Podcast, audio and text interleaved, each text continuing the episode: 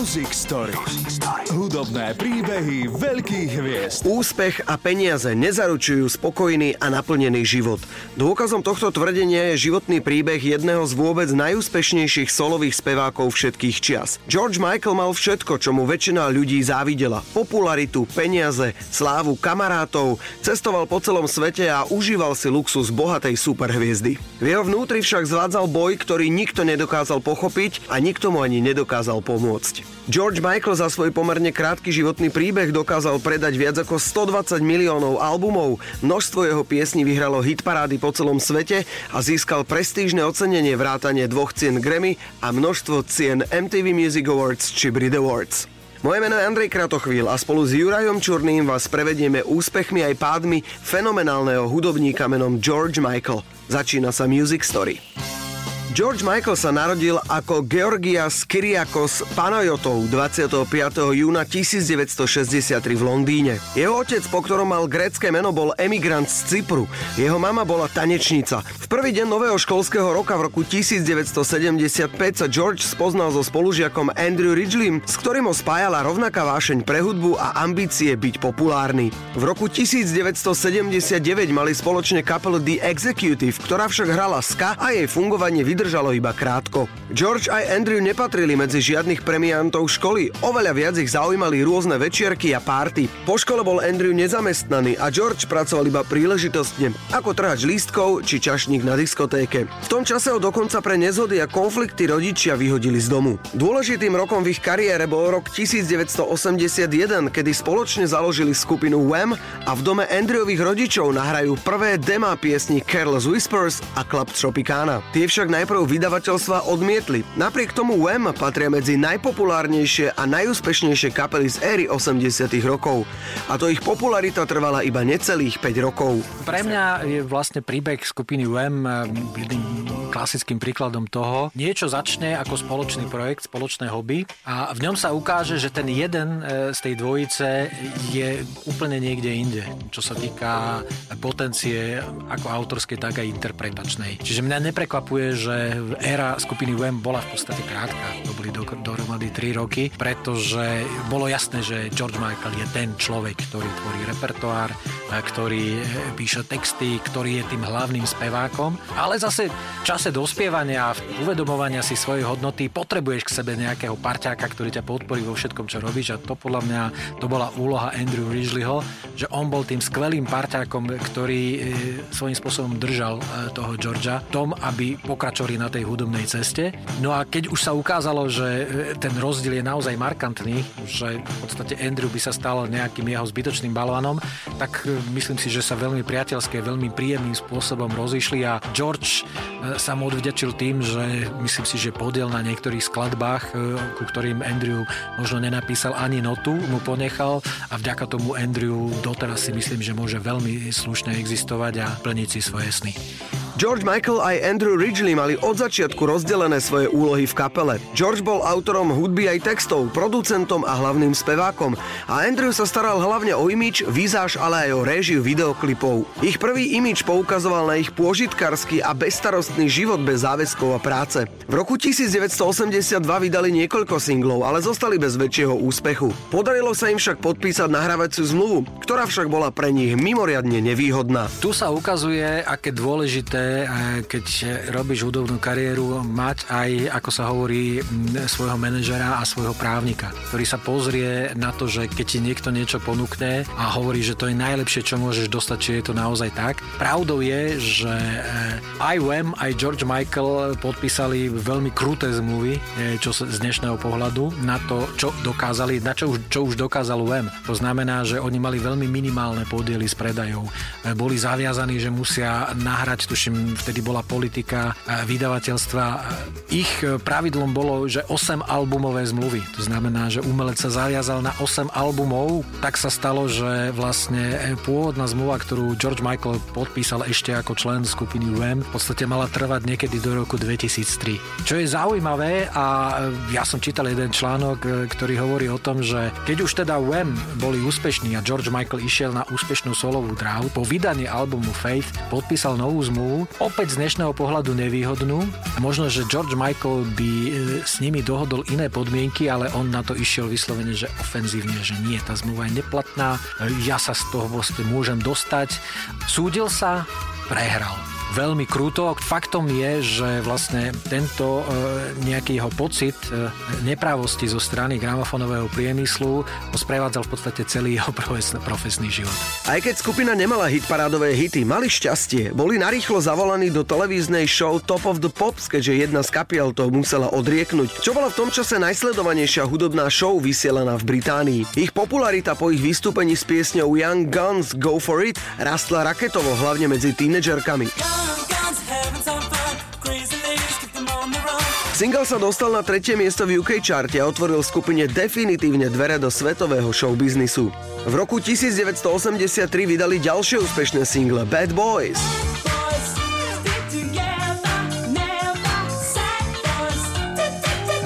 A Wham Rap, ako aj prvý album Fantastic, ktorý na dva týždne vyhral britskú hitparádu.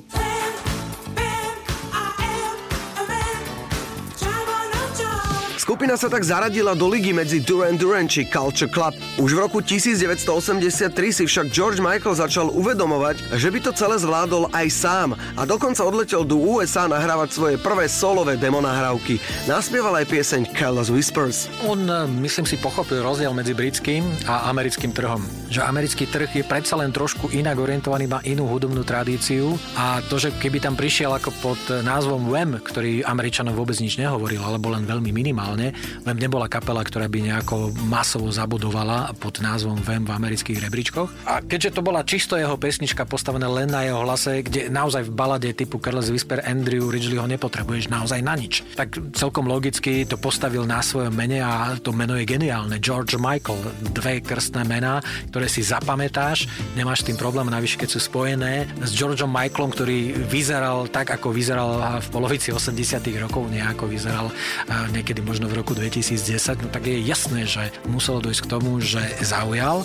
Zaujal svojou muzikalitou, zaujal svojim talentom e, kompozičným, textárským a samozrejme aj interpretačným. No a v podstate ja si myslím, že tam sa rozhodlo, že UM skončí. Že keď v Amerike zafungoval tento single a takisto potom aj nádherná balada s názvom Different Corner, čo je veľmi podobne stávaná pesnička, bolo jasné, že toto je cesta, ktorou bude chcieť ísť už George Michael ako George Michael. Koncom roka 19 1983 začala mať kapela prvé právne spory. Vedeli, že ich zmluva, ktorú podpísali, je absolútne nevýhodná a snažili sa jej zbaviť, čo sa im napokon aj podarilo, ale paradoxne podpísali ešte horšiu. V roku 84 však prichádzal jeden úspech za druhým. Single Wake Me Up Before You Go Go, ktorý patrí medzi najväčšie hity 80 rokov dodnes, vznikol tak, že názov piesne napísal Andrew Ridgely svojim rodičom ako odkaz, ktorý na papieri nechal na dverách svojej izby. Wake me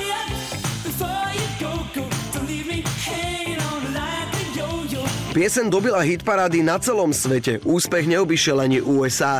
Rovnako dobre sa darilo aj druhé LPčke Make It Big. Wake Me Up Before You Go Go je jedna z pesničiek, ktoré nám definujú 80. roky, tú popovú scénu. Je to veselá juchačka, ktorú si dodnes môžeš pustiť, ktorá sa veselo hýbe po tom pódiu a chce okrem toho, že spieva, tak chce sa aj baviť, chce tancovať, chce tých ľudí vyslovene dostať do varu. Ale už tými singlami ako je Careless Whisper, Different Corner už pomaličky naznačoval, že dobre, ako potiaľ to, tu mi končí puberta, čiže Edge of Heaven a Wake Me Up Before You Go Go, teraz začnem byť dospelý. A to je v podstate už línia pesničiek Different Corner, Carlos Whisper a aj duet s Aretou Franklin rok 85. Oni veľmi efektne ukončili kariéru Wemu obrovským koncertom, tuším na Wembley štadióne. Tam sa rozlúčili so svojimi e, pubertálnymi fanúšičkami. George Michael napokon vydáva svoj prvý solový single, aj keď pod hlavičkou Wham featuring George Michael. Baladu o ľútosti z Nevery Careless Whisper George Michael venoval svojim rodičom ako 5-minútovú vďaku za 21 rokov. Napriek tomu, že Andrew Ridgely k piesni nenapísal ani písmeno a nezložil ani notu, George Michael ho pripísal ako spoluautora a vraví sa, že to bola jeho vďaka za spoločné účinkovanie v skupine Wham.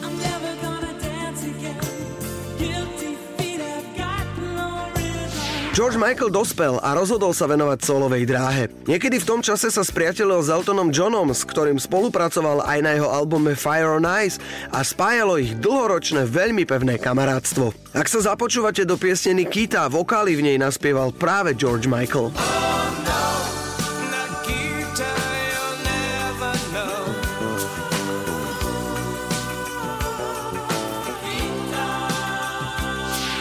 Je jasné, že takýto talent nemohol uniknúť pozornosti takého hitmakera, ako bol Elton John. Zase treba si povedať, že koncom roku 84 UM vydali Last Christmas a nedostal sa na prvé miesto Vianočného rebríčka z veľmi prozaického dôvodu, lebo George Michael spieval aj v náravke Do They Know It's Christmas od zo skupenia Band 8, čo bolo vlastne prvé obrovské veľké charitatívne číslo Boba Geldofa a Midža Jura. Ale vrátim sa ešte k tomu Eltonovi Johnovi, pretože ja si myslím, že to ich priateľstvo už v podstate potom kontinuálne na seba nadvezovalo a Elton John a George Michael poprvýkrát e, spievali pesničku, ktorá ich oboch preslávila Don't Let the Sun Go Down on Me v roku 1985 na koncerte Live 8, ktorý videlo asi miliarda ľudí na celom svete. No a potom nádherným spôsobom to naspievali ešte raz, tuším o 6 rokov neskôr a je to jedno z najväčších, najkrajších duetov. V roku 84 George Michael stihol spievať part v charitatívnej vianočnej piesni Do They Know It's Christmas. A vydať aj vlastnú vianočnú Last Christmas. Last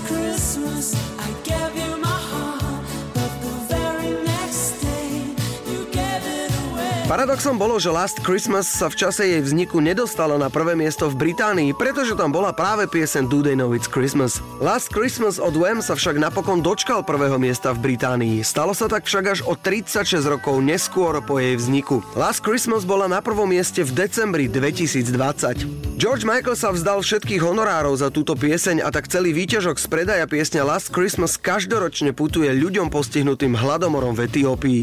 V roku 84 bol George Michael na vrchole hitparád ako solový umelec, člen dua Wham a aj člen skupiny Band 8. V roku 1985 stihli Wham bez nároku na honorár vystúpiť ako vôbec prvá západná kapela v Číne, čo dvojici ešte prinesie veľkú priazeň médií a pomôže zlepšiť vzťahy medzi západom a východom.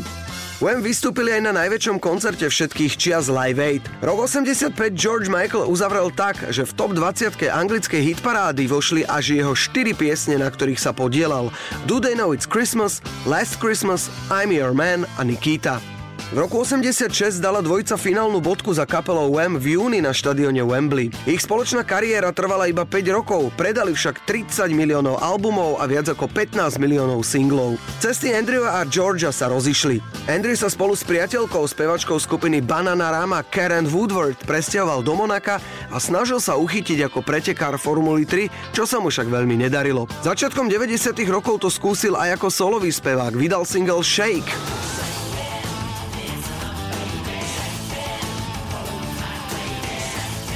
Ale ani single a ani album neboli veľmi úspešné a tak s ním vydavateľstvo rozviazalo zmluvu. V roku 91 sa ešte raz postavil na pódium vedľa Georgia Michaela a na festivale Rock in Rio nečakane odohrali 25-minútové vystúpenie. Andrew Ridgely žije pokojne mimo záujmu médií na svojej usadlosti z 15. storočia.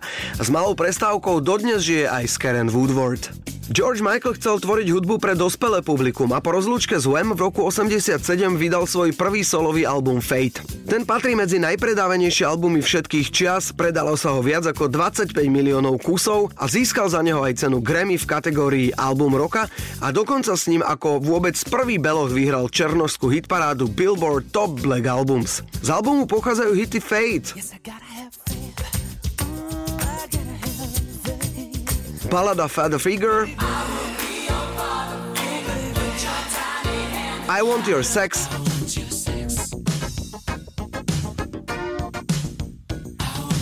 či Monkey.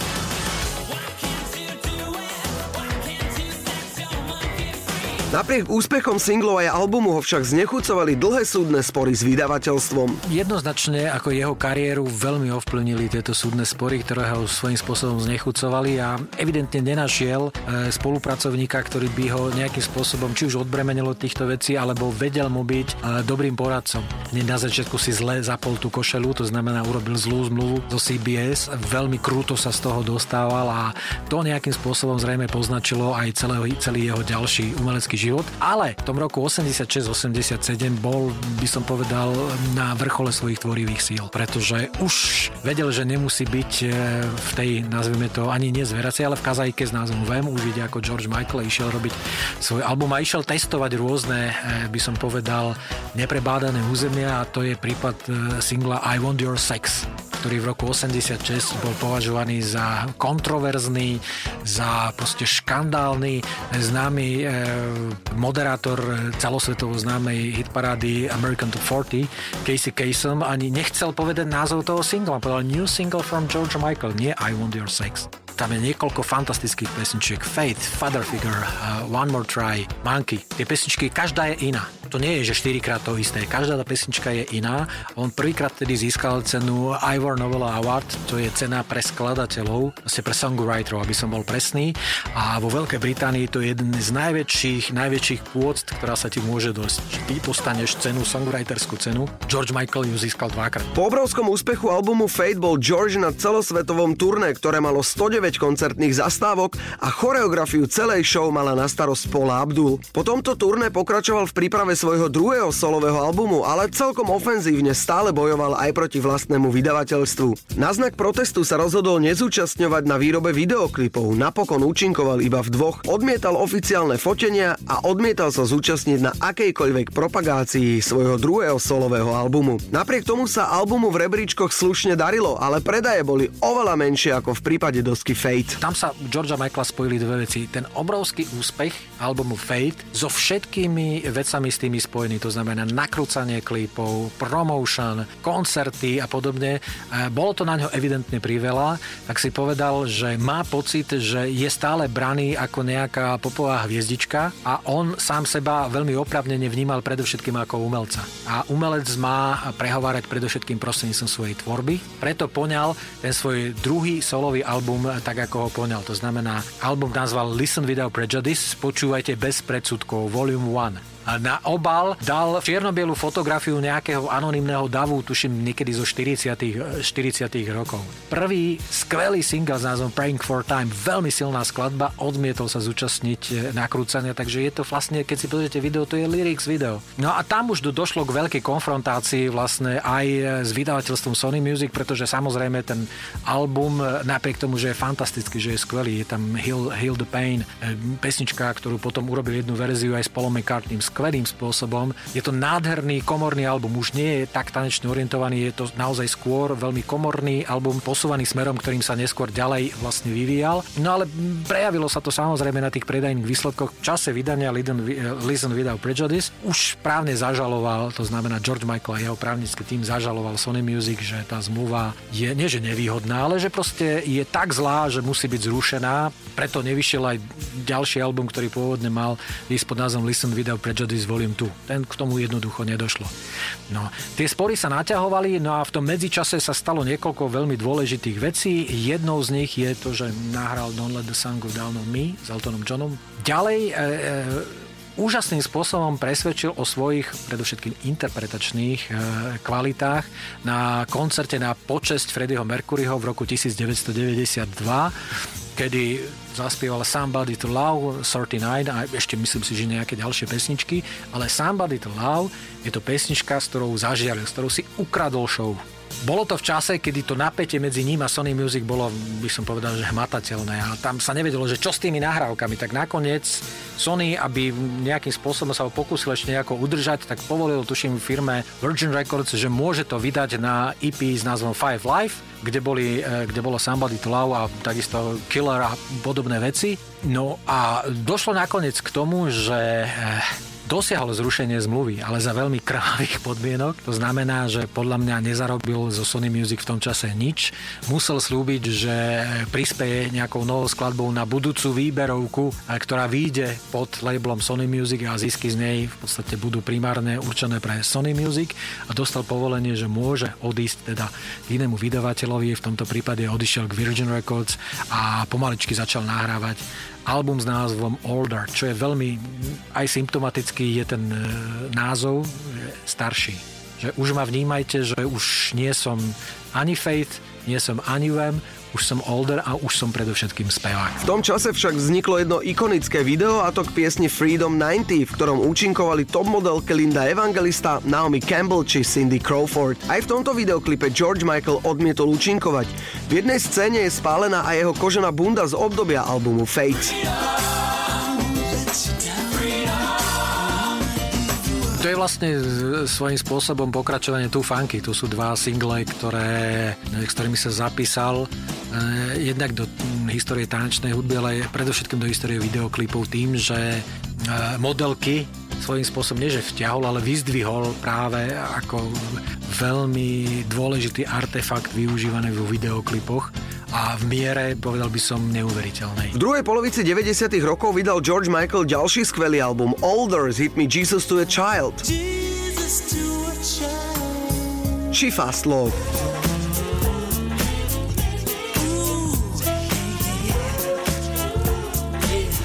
Koncom 90. rokov sa v jeho živote udialo niekoľko zásadných vecí. Tou a zda najdôležitejšou bol jeho coming out, alebo priznanie sa k homosexualite. Bolo to pre neho rozhodne náročné. V jednom rozhovore povedal, že nikto nedokáže spočítať, koľko žien sa s ním ocitlo v posteli a jednoducho už mu to celé prerastlo cez hlavu a ako dodal, skrátka sa ich nabažil. George Michael otvorene o svojej sexualite prehovoril v roku 98.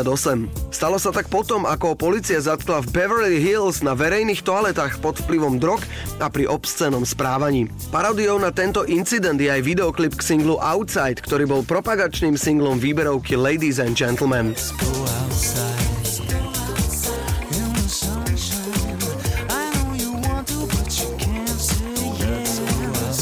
90. roky George Michael uzavrel s nepríliš úspešným albumom cover verzií Songs from the Last Century.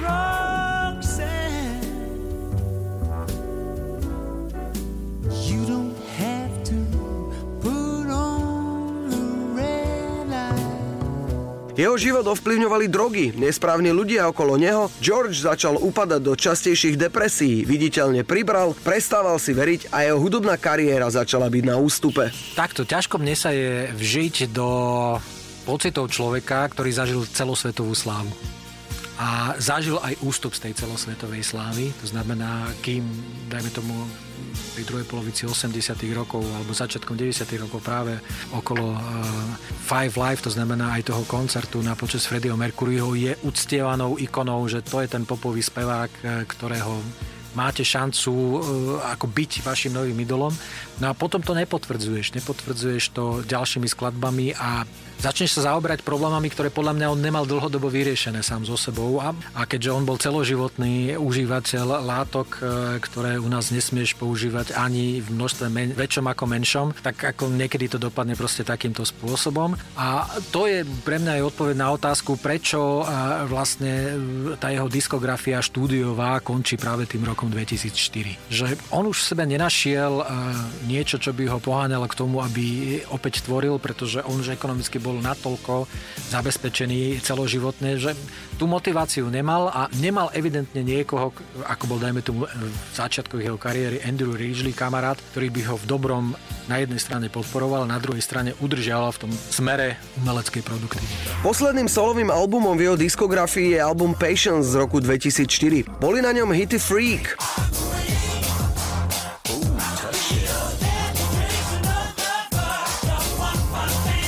Amazing.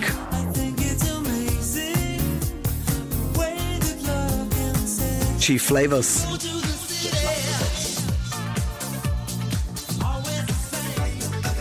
Čase jeho vydania sa vyjadril, že Patience je jeho posledným klasickým albumom. Neskôr bude vydávať piesne iba pre fanúšikov a výťažky bude poukazovať na charitu. V roku 2006 sa George Michael vydal na svoje prvé turné po viac ako 15 rokoch. V rámci 25 Tour mal 25. mája 2007 aj jedinú koncertnú zastávku na Slovensku. Aj keď sa to počas jeho života prakticky nevedelo, George Michael bol veľký filantrop a poukazoval obrovské finančné dary rôznym charitatívnym organizáciám. Vyšlo to najavo, keď zomrel a vlastne sa otvorila jeho posledná vôľa, teda jeho testament a tam bol pomerne zaujímavý zoznam všetkých možných charitatívnych činností alebo charitatívnych organizácií, ktoré on podporoval a presne na spôsob Johna Lennona. Nehovor o tom, ale urob to. Posledným hudobným počinom v jeho kariére bolo symfonické turné, na ktorom si s ním zahral aj slovenský harfista Michal Matejčík. Pred jeho vystúpením vo Viedni bol George Michael náhle hospitalizovaný so silným zápalom pľúc. Jeho vôbec posledné turné bolo preložené. A ako vďaku lekárom, ktorí mu zachránili život, usporiadal pre nich privátny koncert, ale podarilo sa mu dokončiť aj celé Symfonika Tour. Naviac už George Michael nedokázal nazbierať silu. To je veľa umelcov, ktorí majú tento problém. Myslím si, že nejaký zdravotný, psychický, psychologický problém bol celoživotný práve u Georgia Michaela, lebo v zásade, keď prežiješ svoju e, svetovú slávu, prežiješ to, že e, si prešiel cez že si sa e, súdil s jednou z najväčších gramofónových spoločností, prehral si, nakoniec sa s nimi dohodol na vydanie novej platne, tak e, obyčajne ľudia, ktorí prežijú takéto veľké, by som povedal dramatické momenty vo svojom živote, tak už sú, ako sa hovorí, nad vecou. To znamená, že už e, neriešia veci, ktoré im pripadali kedysi veľmi dôležité, ale z hľadiska e, takej obyčajnej ľudskej radosti už nie sú podstatné. Toto sa Georgeovi Michaelovi evidentne nepodarilo. Je to obrovská škoda, pretože si myslím, že mal na to, aby nielen ako autor, ale aj ako interpret ešte nahral veľa skvelých skladieb, či už svojich, alebo možno niekoho iného, pretože on bol výborným interpretom aj pesniček niekoho iného. Škoda ho. George Michael bol nepochybne človek s veľkým srdcom, ale hlavne s obrovským talentom na skladanie hitov. Napriek tomu, že celý život rozdával ľuďom radosť, on sám ju v živote nedokázal naplno prežiť. Zomrel príliš mladý, mal iba 53 rokov. 25. decembra si pripomíname smutné 5. výročie jeho smrti. Music Story. Hudobné príbehy veľkých hviezd. podcast.